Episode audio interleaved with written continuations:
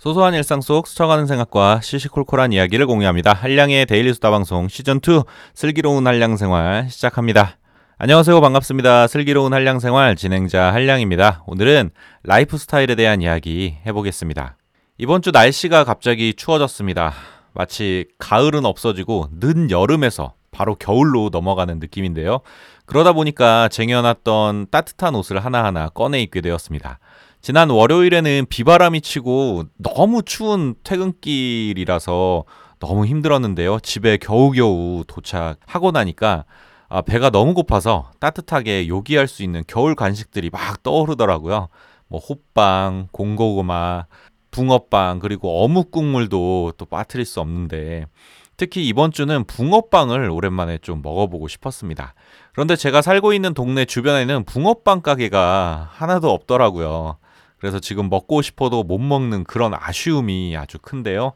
모든 게 배달되는 이 한국 사회에서 왜 붕어빵만은 배달이 안 될까 그런 고민을 하게 되는 요즘입니다. 그래서 아무튼 이런 아쉬움을 달래고자 오늘은 붕어빵에 대한 짧은 생각들에 대해서 이야기해 보겠습니다. 붕어빵에 대한 짧은 생각. 첫 번째는 붕어빵에 담긴 추억입니다.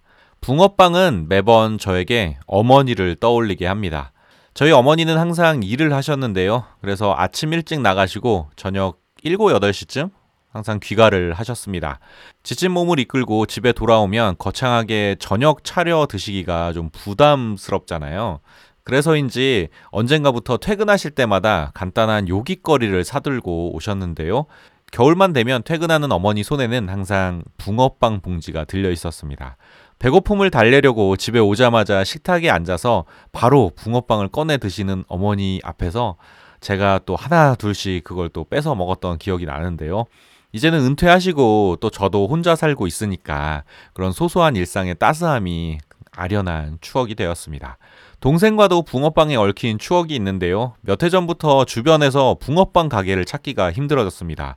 어머니가 붕어빵을 좋아하시기 때문에 평소에 동생과 함께 주변 붕어빵 가게를 파악해 놓는 것이 일이었는데요. 저는 뚜벅이라서 버스 타고 출퇴근하면서 주변을 살피고 동생은 차 타고 퇴근하면서 주변을 한 바퀴 도는 겁니다. 일단 어디든 붕어빵 스팟을 알아놔야 어머니가 붕어빵 먹고 싶다 하실 때 동생과 함께 가서 얼른 사올 수 있기 때문이죠.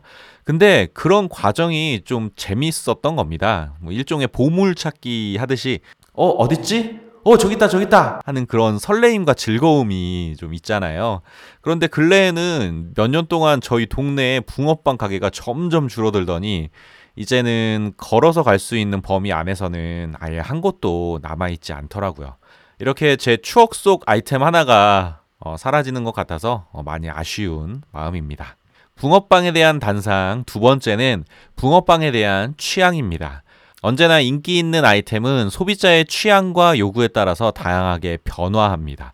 오랜 시간 많은 사람들의 사랑을 받는 붕어빵도 예외는 아닌데요. 붕어빵은 외형은 많이 변하지 않았는데 속 재료가 꽤 다양하게 변해왔습니다. 기본은 팥 앙금이 들어간 붕어빵이고요. 저는 이 팥 앙금을 제일 좋아합니다. 여담이지만 저는 영양갱도 좋아하고요. 찹쌀떡도 좋아합니다. 단팥빵도 당연히 정말 좋아하는데요.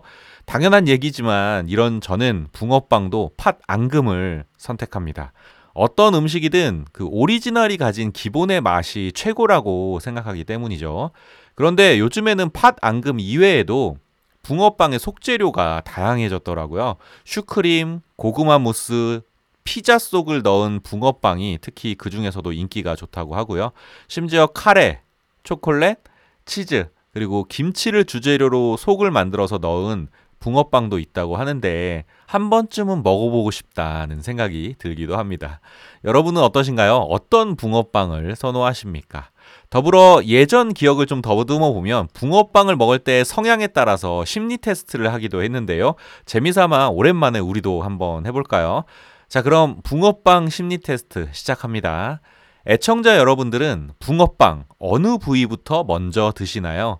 여섯 가지 보기 중에 하나를 선택해 주시면 됩니다. 보기는 이렇습니다. 첫 번째, 머리부터 먹는다. 두 번째, 배부터 먹는다. 세 번째, 등 지느러미부터 먹는다. 네 번째, 꼬리부터 먹는다. 다섯 번째, 반으로 나눠서 머리부터 먹는다. 여섯 번째, 반으로 나눠서 꼬리부터 먹는다. 다들 선택하셨나요? 자, 그럼 심리 테스트의 결과 한번 보도록 하겠습니다. 자, 1번 머리부터 먹는다고 선택하신 분들은 낙천적이고 개방적인 성격으로 고집이 셉니다. 남들에게 지는 것을 싫어하고 하고 싶은 일은 그 자리에서 다 끝내야 하는데요. 하지만 뒤끝은 없습니다. 동성보다는 이성 친구들에게 인기가 많은 타입입니다. 2번 배 쪽부터 먹는다고 선택하신 분들은 매사에 적극적이고 활동적이며 운동을 좋아하시는 분들입니다. 명랑하고 친근한 성격으로 인기가 많지만 귀가 얇은 게 단점이라고 하네요. 3번 등 지느러미부터 먹는다고 답하신 분들은 상냥하고 차분하며 인정이 많은 타입입니다. 감수성이 풍부하고 눈물이 많은 당신은 혼자 있는 것을 좋아합니다. 4번 꼬리부터 먹는다고 하신 분들은 신중하고 섬세하며 사려 깊은 성격의 소유자입니다. 하지만 의외로 둔감한 면이 있어서 누군가가 당신을 짝사랑하고 있어도 쉽게 눈치채지 못합니다. 5번 반으로 쪼개서 머리부터 먹는다고 하시는 분들은 승부욕이 강하고 한 번 마음먹은 일은 반드시 해내야 하는 성격입니다. 대담해 보이는 겉모습과는 달리 내면의 소심함이 자리 잡고 있어서 친구, 지인의 부탁을 잘 거절하지 못합니다. 6번 반으로 쪼개서 꼬리부터 먹는다고 하시는 분들은 경제적인 감각이 뛰어나신 분들로 돈을 잘 모으고요. 아주 착실하고 꼼꼼하며 두뇌 회전이 빨라서 많은 사람들의 사랑을 받지만 모든 일에 계산적인 타입입니다. 어떠신가요? 심리 테스트 결과가 본인의 성향과 잘 맞으시나요? 오랜만에 이런 종류의 심리 테스트를 해보니까 아, 예전에는 이런 재미도 있었지 하는 새삼스러운 생각도 드네요. 붕어빵에 대한 단상, 마지막 이야기는 붕어빵의 현실에 대한 이야기입니다. 원래 붕어빵은 저렴하고 또 부담 없이 사 먹는 길거리 음식이잖아요. 서민들의 저렴한 겨울 간식의 그 대명사이기도 하고요. 하지만 현재 붕어빵은 부담 없이 편하게 사 먹을 수 있는 그런 간식이 아닙니다. 일단 가격이 생각보다 많이 올랐는데요. 2010년대 이전에는 천원의 붕어빵 3, 4개가 기본이었습니다. 위에 언급했던 붕어빵 사들고 퇴근하시는 어머니의 모습도 그 당시의 기억인데요. 하지만 2023년 현재는 붕어빵의 가격이 많이 비싸졌습니다. 슈크림 넣은 붕어빵은 2,000원에 3개, 팥은 1,000원에 2개를 판매하는 경우가 많고요. 강남이나 명동처럼 관광객이 많은 지역은 붕어빵 하나에 1,000원에 판매하는 곳도 있다고 합니다. 붕어빵 가격 인상의 요인은 다양하겠지만 주요 원인은 재료값이 너무 올랐다는 건데요. 붕어빵의 주재료인 팥의 경우에는 평년 평균가보다 33%나 가격이 올랐고요. 밀가루의 경우에 러시아 우크라이나 전쟁 이후에 가격이 크게 올라서 지난해 대비 45% 상승했습니다. 식용유 가격도 67%나 올랐는데요. 결국 가격이 저렴해서 부담 없이 사 먹었던 붕어빵이 재료값 인상으로 파는 사람도 사는 사람도 부담스러운 간식이 되어버린 겁니다.